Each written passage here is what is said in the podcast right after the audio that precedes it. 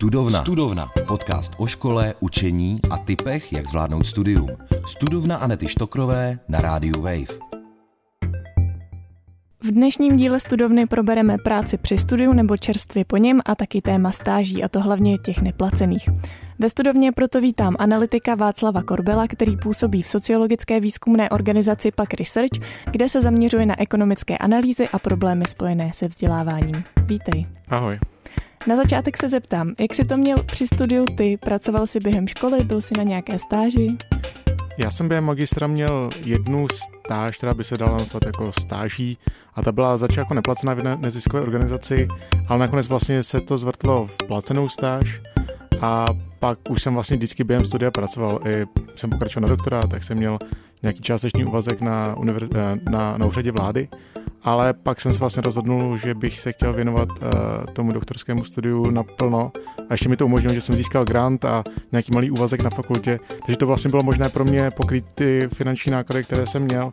A což bylo trochu jako privilegium a to myslím si, že je takovým jako light motivem celých těch stáží, uh, že já jsem, mě podporovali rodiče, pak jsem měl uh, další příjmy a mohl jsem si to jako dovolit jít na stáž, což ne všichni studenti můžou. K tomu se určitě dostaneme. Pojďme nejdřív probrat eh, tu práci při studiu nebo čerstvě po něm. Jaký je ten trend u nás a v zahraničí? Pracují čeští studenti a studentky často? Je to v oboru? Čeští studenti pracují velmi často. Podle šetření Eurostudent eh, ty poslední data ukazují, že přes 90% eh, studentů má nějakou práci, což je výrazně víc. Je to vlastně nejvíc ze všech evropských zemí i za námi jako země jako Německo, tak to je kolem třeba 85%. Takže čeští studenti pracují hodně, eh, ale je to vlastně trošku jako nuancovanější pohled. Za prvé, asi 18%, což je výrazně více než zahraničí, jich pracuje jenom mimo semestr, takže to jsou jako, tak, nějaké takové jako brigády a relativně jako vysoký, eh, vysoké procento studentů pracuje mimo obor. Takže se snaží, vlastně eh, je to spíš o výdělku, než o tom, že by se snažili získat nějaké nové kompetence, dovednosti. Ale co je vlastně zajímavé, tak to často není pro pokrytí těch eh, životních nákladů, aby zaplatili třeba bydlení, ale to často, aby získali peníze na, na věci, které by si jako jinak nemohli dovolit, což je trošku jako uh, v protikladu s jinými evropskými zeměmi, třeba s těmi, kde, kde je i školné, tak v Česku je to spíš jako na získání uh, dodatečných financí, aby člověk mohl, mohl jako si trochu věnovat svým koníčkům třeba, nebo, nebo zajít do hospody a tak. A není to, není to nutně jenom na pokrytí životních nákladů. Na jaký pracovní trh vlastně ty současní studenti nastupují? tak ten současný uh, pracovní trh se jako velmi rapidně vyvíjí a bude se vyvíjet všemi novými technologiemi, AI a tak dále. Uh, takže jí, jako je hodně, hodně jiný, než byl před dvěma dekádami, než byl před dekádou a než zase bude za dvě dekády, je daleko pružnější, je daleko uh, jako rapidnější, uh, plný nejistot, nikdo neví, jak bude vlastně trh práce za, za dvě, uh, za, za 20, za 30, za 40 let. A proto je, uh, i, ty, i ty studenti, kteří tam přichází, tak vlastně jsou požadovaný trochu jiný skilly, než, než, uh, než byly dřív, tak je to hodně kritické myšlení, práce s informacemi, hodně adaptabilita, aby se byli schopní znovu a znovu učit novým věcem, které no, znovu a znovu přichází na ten trh, a což je vlastně jako rozdíl uh, oproti 40 eh, letům zpátky, když, když naši rodiče nastupovali třeba do práce a pak se očekávalo, že tam budou dalších 30-40 let pracovat. Často právě slýchám, co se týká těch generací, že například eh, Gen Z preferuje sbírat ty zkušenosti, častěji například měnit firmy nebo pozice, a že ty předchozí generace naopak právě někdy zůstávaly třeba 5-10 let. Jak se to proměňuje s těmi generacemi? Ono se to vlastně proměňuje podobně jak s tím trhem práce, že teďka už je to tak jako nepředvídatelné, že se nelze připravit na to, že, že já se stanu, já nevím, já jsem datový analytik, že se stanu datovým analytikem a budu to 40 let v kuse dělat, protože je možný, že za 10 let mě úplně nahradí uh, umělá inteligence. A tak i, i ty studenti se jako logicky připravují na to, že sbírají vlastně zkušenosti, chtějí mít takové jako širší portfolio těch skillů, které jim umožní se uplatit na trhu práce to, je, to je takový jako dlouhodobý trend, pak se samozřejmě jako taky říká, že ten rozdíl je, že teďka jsou sebevědomější, chtějí třeba pracovat na černo, uh, znají svoje práva a nejsou ochotni pracovat třeba až tolik jako za hranu, jak, jako předešla generace. A to už je taková jako víc anekdotická eh, evidence, to už není úplně podloženo nějakými velkými sociologickými šetřeními, které bych znal. Kde se sbírat ty zkušenosti? Zmiňovali jsme tu práci, ty stáže, jaké mají studenti možnosti? Tak jedna možnost je jako získávat zkušenosti nebo ty kompetence v rámci školy, což tomu ta škola jako je, je i jako dělaná k tomu má být často. Druhá možnost je samozřejmě stáže nebo nějaká práce, a tam uh, určitě se budem, o tom budeme bavit. Tam ty cesty jsou jako různorodé, uh, plný úvazek, částečný úvazek, brigáda, uh, ale vlastně jako um, není, a to bych taky chtěl říct na začátek, není prostě tragédie, když, když student žádnou, uh, žádnou stáž nebo nějaký práci při studiu nemá nebo není schopen, protože se tomu třeba nemá čas věnovat. Uh, cesty na trhu práce jsou jako různorodé a, a prostě dá se to udělat i bez, bez předchozí zkušenosti. Jakou roli v tomhle hraje škola? Mají být ty stáže povinné v rámci toho vzdělávání?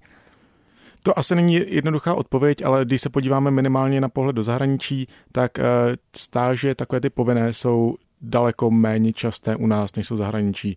Uh, Ono i vlastně v Česku eh, za tu poslední dekádu zhruba se zvýšil eh, podíl stáží nebo podíl studentů, kteří eh, byli na stáži z nějakých 40 na 50, 55% a pořád je výrazně méně než, než zemích jako je právě Německo, Holandsko, kde to je mezi 80 a 90% Ale je to právě tím, že často ty stáže nejsou povinné a, a nejsou prostě v rámci studia, takže se k je vlastně těžší dostat. Není taková nabídka a z mého pohledu vlastně ten český uh, vysokoškolský systém je hodně nastavený, nastavený akademicky, takže je to, jako směřuje to k něčemu, že by člověk měl pokračovat vlastně na toho doktoranda, na docenta a tak, uh, ale vlastně máme relativně malé procento těch uh, opravdu profesních oborů, kde, které mají vyšší třeba podíl praxí, nejsou tak akademicky zaměřené a vlastně student tam jako z definice toho oboru se dostane častěji na stáž, na nějakou jako praxi a je asi na zváženou, jestli tenhle systém je jako nejlepší pro všechny typy jako oboru a pozic.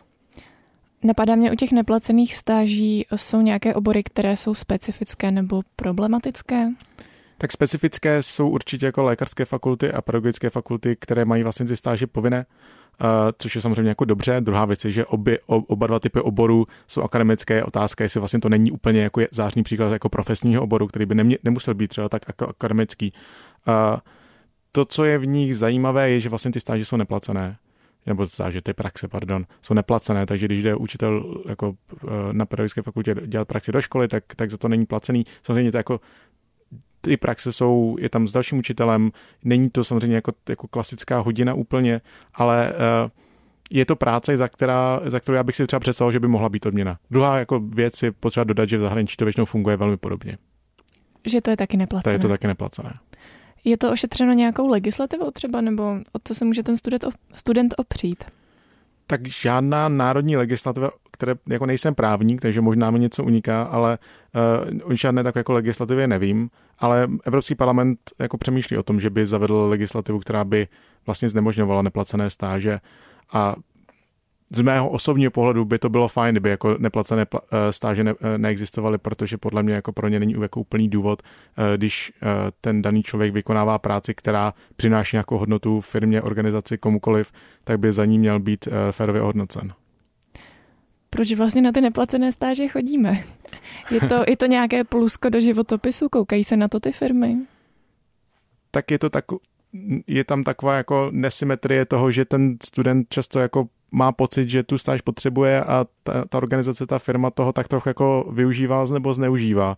A oni samozřejmě, samozřejmě, že na to uh, zaměstnavatele nějakým způsobem koukají, zvlášť jako ty neplacené stáže a to je trochu smutné, jsou třeba u velkých firm a nebo to, co nejsmutnější je, je u státních organizací, které by vlastně z mého pohledu měly jít jako příkladem ohledně odměňování. Uh, ale samozřejmě, že ten student Eh, si myslí, a je to samozřejmě jako pravda, že ty ne, i neplacené stáže můžou být pluskem do, do životopisu. Je to takzvaný jako signaling toho, že ten uh, zaměstnavatel vidí, že se student snaží.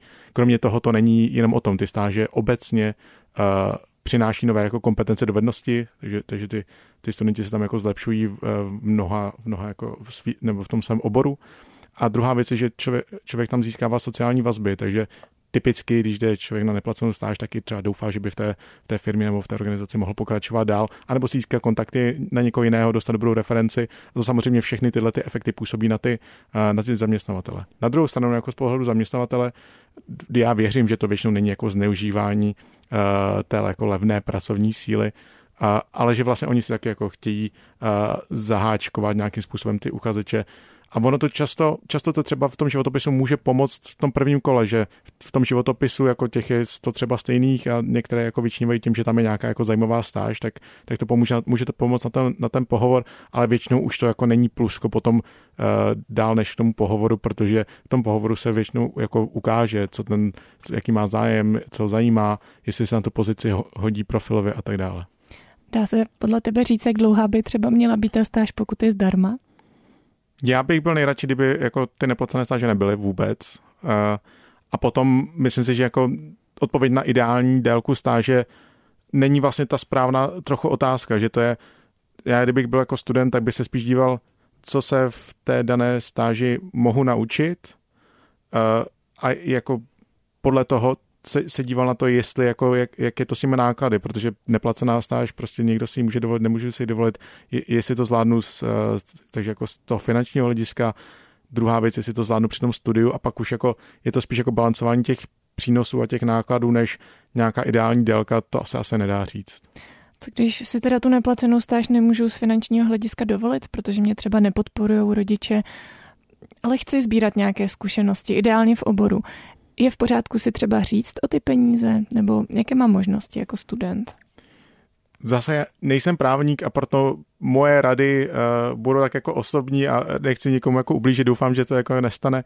Uh, já myslím, že je v pohodě jako v rámci nějaké otevřené komunikace při nějakém tom pohovoru říct, podívejte se, já prostě na, ne, nemám na to, abych uh, absolvoval tuhle stáž jako neplacenou, tak se rovnou jako zeptám, jestli je možnost i nějaké ohodnocení, protože kdyby nebyla, tak já se omlouvám, ale nejsem prostě schopen nastoupit a třeba, třeba se tam najde nějaké jako východisko.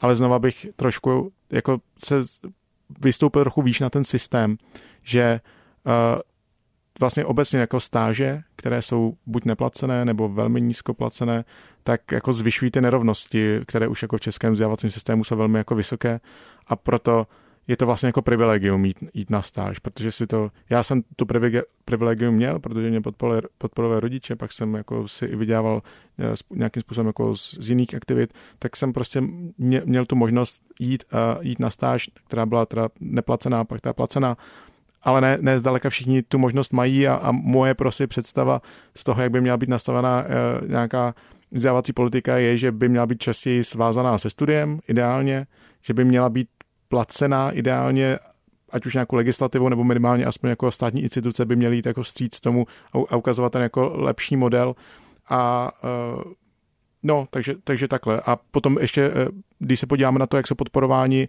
sociálně znevýhodnění studenti na vysokých školách, kde už třeba v regionálním školství, to znamená ten základ střední škole, je to jako velké téma, ale ve strategickém záměru vysokých škol něco jako sociální znevýhodnění nebo jako nějaké jiné znevýhodnění moc jako nenajdeme. Jako ty podpory pro sociálně znevýhodněné studenty jsou jako, jako velmi malé a potom je, je, je, jasné, že když jako ten student nemá nějakou finanční podporu a sám nemá peníze, tak se nemůže dovolit jít na, na, na stáž, kdyby získával nějaké jako extra kompetence, které by, by, by mu nebo jí pomohly pak při vstupu do, na trh práce. Už jsi zmiňoval to zahraničí, napadá mě, máme nějaké příklady vyloženě dobré praxe třeba?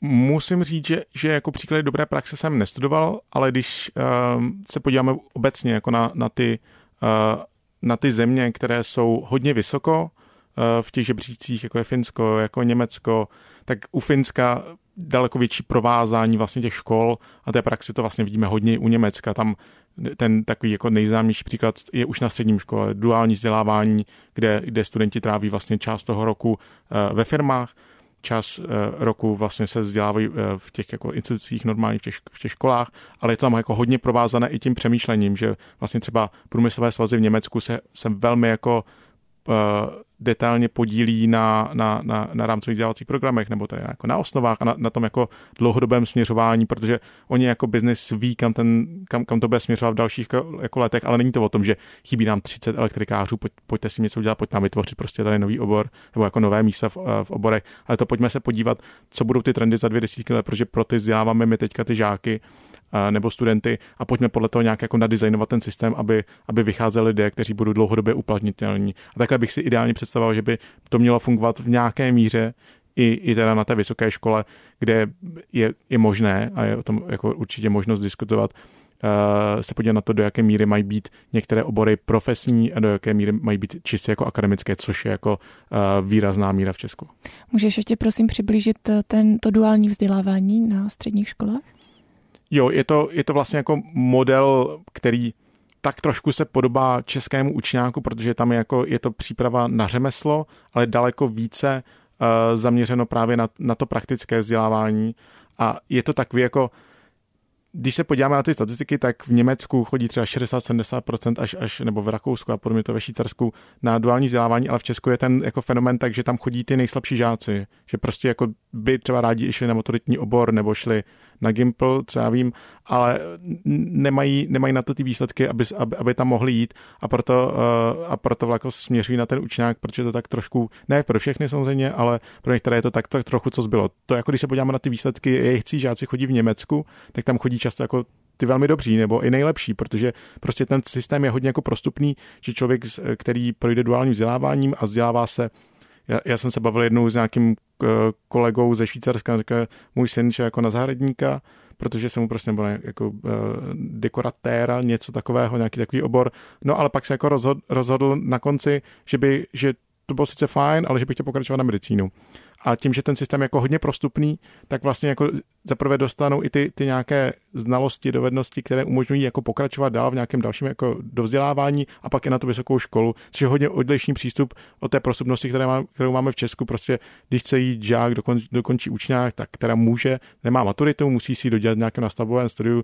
Nastavové studium je, je typ studia, kde 80% to nedokončí, protože už nemají motivaci, je to těžké a tak. A prostě ta prostupnost je, je velmi malá a přiblížení se trošku víc tomu systému, kdy, kdy se dá měnit jako z oboru do oboru i víc, protože nejsou tak specializované. U nás máme 300 oborů, jako jsou prostě jako velmi specializované věci, jako puškař prostě a podobně, tak uh, tohle není, že v Německu, ale je to třeba i v Dánsku, se dostanou víc takové jako obecné a neznamená to, že mají jako víc, víc třeba jako angličtiny, češtiny, eh, nebo v případě jejich němčiny, ale, ale dostanou jako obecnější typy eh, dovedností a technických dovedností, které jim umožňují pak eh, pokračovat na různé typy oborů a když budou chtít tak, a budou se snažit, tak můžou úplně jako změnit ten, ten svůj obor, což v Česku je daleko těžší.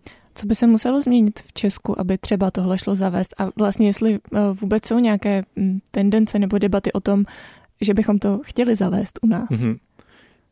Začal bych to, to, tím vysokým školstvím, kde ty profesní uh, obory se pomaly zavádějí. Je to jako nějaký trend, teďka jich je, nevím úplně přesně číslo, jako 10-15%, takže oni se jako postupně trošku objevují, ale samozřejmě pro ty vysoké školy to znamená, že budou třeba dělat méně výzkum a budou víc učit. A ne všichni jako jsou tomu úplně jako naklonění, je to trošku jako jiný princip výuky na vysoké škole. Uh, to třeba i souvisí s tím, že pedagogické fakulty nebo lékařské fakulty jakoby z logiky věci klidně mohly být profesními obory, ale, ale vlastně jsou, zůstávají stále akademické. Uh, takže tam, tam, tam nějaký ten vývoj je, ale myslím si, že je to pořád jako, žijeme hodně v tom světě, jako jak to bylo vždycky v Česku a, a ne tolik třeba, jak by to mohlo být, uh, kdyby to bylo, jak to je v zahraničí. Takže to je tak, jako to vysoké školství, kdyby to šlo, ale vlastně se o tom přemýšlí tak jako velmi pomaly. A ten duál na střední škole, ono se to tak jako postupně jako periodicky vrací jako téma. Teďka s, nov, s novým ministrem, uh, nebo vlastně i s více ministrem, to bylo i, i, i, i těch předchozích ministrů, téma střední školství je, je jedno z těch priorit, teďka i pana ministra Beka, uh, změnit vůbec to, to fungování na jako na víc všeobecného a všeobecně třeba technického základu, třeba snížení počtu oborů, zvýšení podílu liceí. A, a tohle je nějaký krok směrem jako k tomu, že polovina uh, žáků stejně nakonec směřuje na vysokou školu, tak pojďme k tomu uspůsobit to střední školství. Ten duál už se, už se tolik jako neřeší, uh, protože ono je to jako i velmi složité, vlastně není jasné úplně, jak to v Německu nebo v Rakousku vzniklo, je to hodně jako historická věc, kterou tam jako nějakým způsobem zdědili z toho 18. 19. století, když dual zkoušeli zavadit v jiných zemích, tak to na jihu Evropy, tak to skončilo jako úplně neslavně, protože je vlastně jako těžké vytvořit ty těsné vazby mezi průmyslem, a, a tím jako státním aparátem, které, který jako tvoří, tvoří jako to vzdělávání. Takže e, samozřejmě spolupráce mezi firmami v Česku a, a, a školami nějakým způsobem funguje, ale, ale zdaleka se to nedá nazvat jako čistě duální vzděláváním. Jsou jednotlivé školy, kde to funguje dobře, jako celek to funguje tak, jak bychom si představovali, když se to jako nějakým jako masivním způsobem nepodporuje.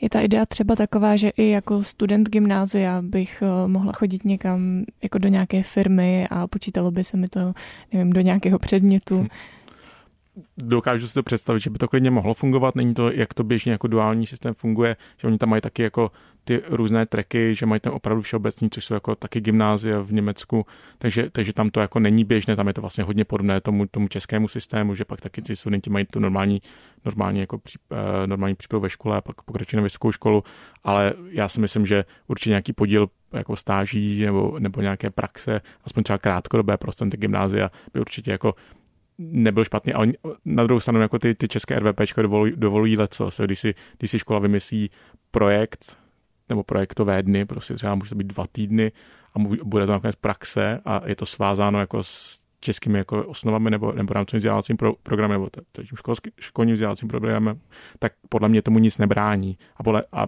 ne, neznám to do detailu, ale nedivil bych se, kdyby to na některých školách takhle fungovalo, že i studenti gymnází chodí na nějaké jako krátkodobější praxe. Tak pojďme na závěrečný tip. Co by si poradil jako studentovi, který teď hledá práci v oboru? Já bych si poradil uh, jako studentovi, který ještě studuje, to bych to možná rozdělil, jako uh, když jsem studoval, tak jsem hodně cítil tlak jako od spolužáků, že kteří byli jako super motivovaní a chodili na všechny možné stáže, pracovali. A měl jsem prostě pocit, že taky musím pracovat. A ono to je fajn, je, je dobrý být proaktivní, poradil bych si jako buď proaktivní, když se naskytne nějaká dobrá příležitost, ideálně placená, tak běž a sbírej zkušenosti, eh, protože ten tvůj obor jsou důležité. A, ale zároveň bych si poradil, ne, nevytváří na sebe zbytečný tlak. Ne, není to prostě jako nutnost a dá se přežít i, ne, ne přežít bez toho, ale prostě ty, ty cesty jsou různé a nemusí to být nutně handicapem a nemělo by to být rozhodně na úkor jako duševního zdraví, eh, zrujnování sám sebe, že, že prostě nezvládám, nezvládám jako studium a ještě potom hledám, hledám práci nebo hledám stáž jenom proto, abych měl nějaký zářez z životopisu, takže víc jako víc v klidu a když se něco dobrého naskytne, tak se opravdu jako snažit, ale nebrat to jako konec světa. A jako čerstvému absolventovi? No, dobré je, že v této ekonomické situaci není potřeba za stolik jako radit, protože ta nezaměstnanost je opravdu jako nízká a nedostatek kvalifikované síly jako je obrovský, takže eh, naštěstí většina eh, absolventů získá práce velmi rychle. Takovýhle jako styl eh, nebo takovýhle trh práce nemusí být samozřejmě vždycky. Já jsem vstupoval na trh práce po ekonomické jako recesi, kdy to bylo daleko složitější v některých ohledech, ale zaklepu, že já jsem zase takový problém jako neměl. Je, že to, co je hlavní, že ten trh práce se jako výrazně mění a bude se měnit a je potřeba vždycky mít jako hlavu otevřenou, být motivovaný, se neustále učit, zlepšovat, a adaptovat a že je to v pohodě, že, že prostě jako nemusí být člověk 10-15 let na jednom, na jednom na jedn, jako v jedné práci a že v pohodě to měnit a že v pohodě se učit a hlavně mít to aspoň jako trochu radost. No. Hostem dnešní studovny byl analytik Václav Korbel. Díky, že jsi přišel a sdílel typy a různé zajímavé statistiky. Děkuji za pozvání. Studovna. Studovna. Podcast o vzdělávání, škole a studentském životě. S Anetou Štokrovou na rádiu Wave. Poslouchej na wave.cz lomeno studovna, v aplikaci Můj rozhlas a v dalších podcastových aplikacích.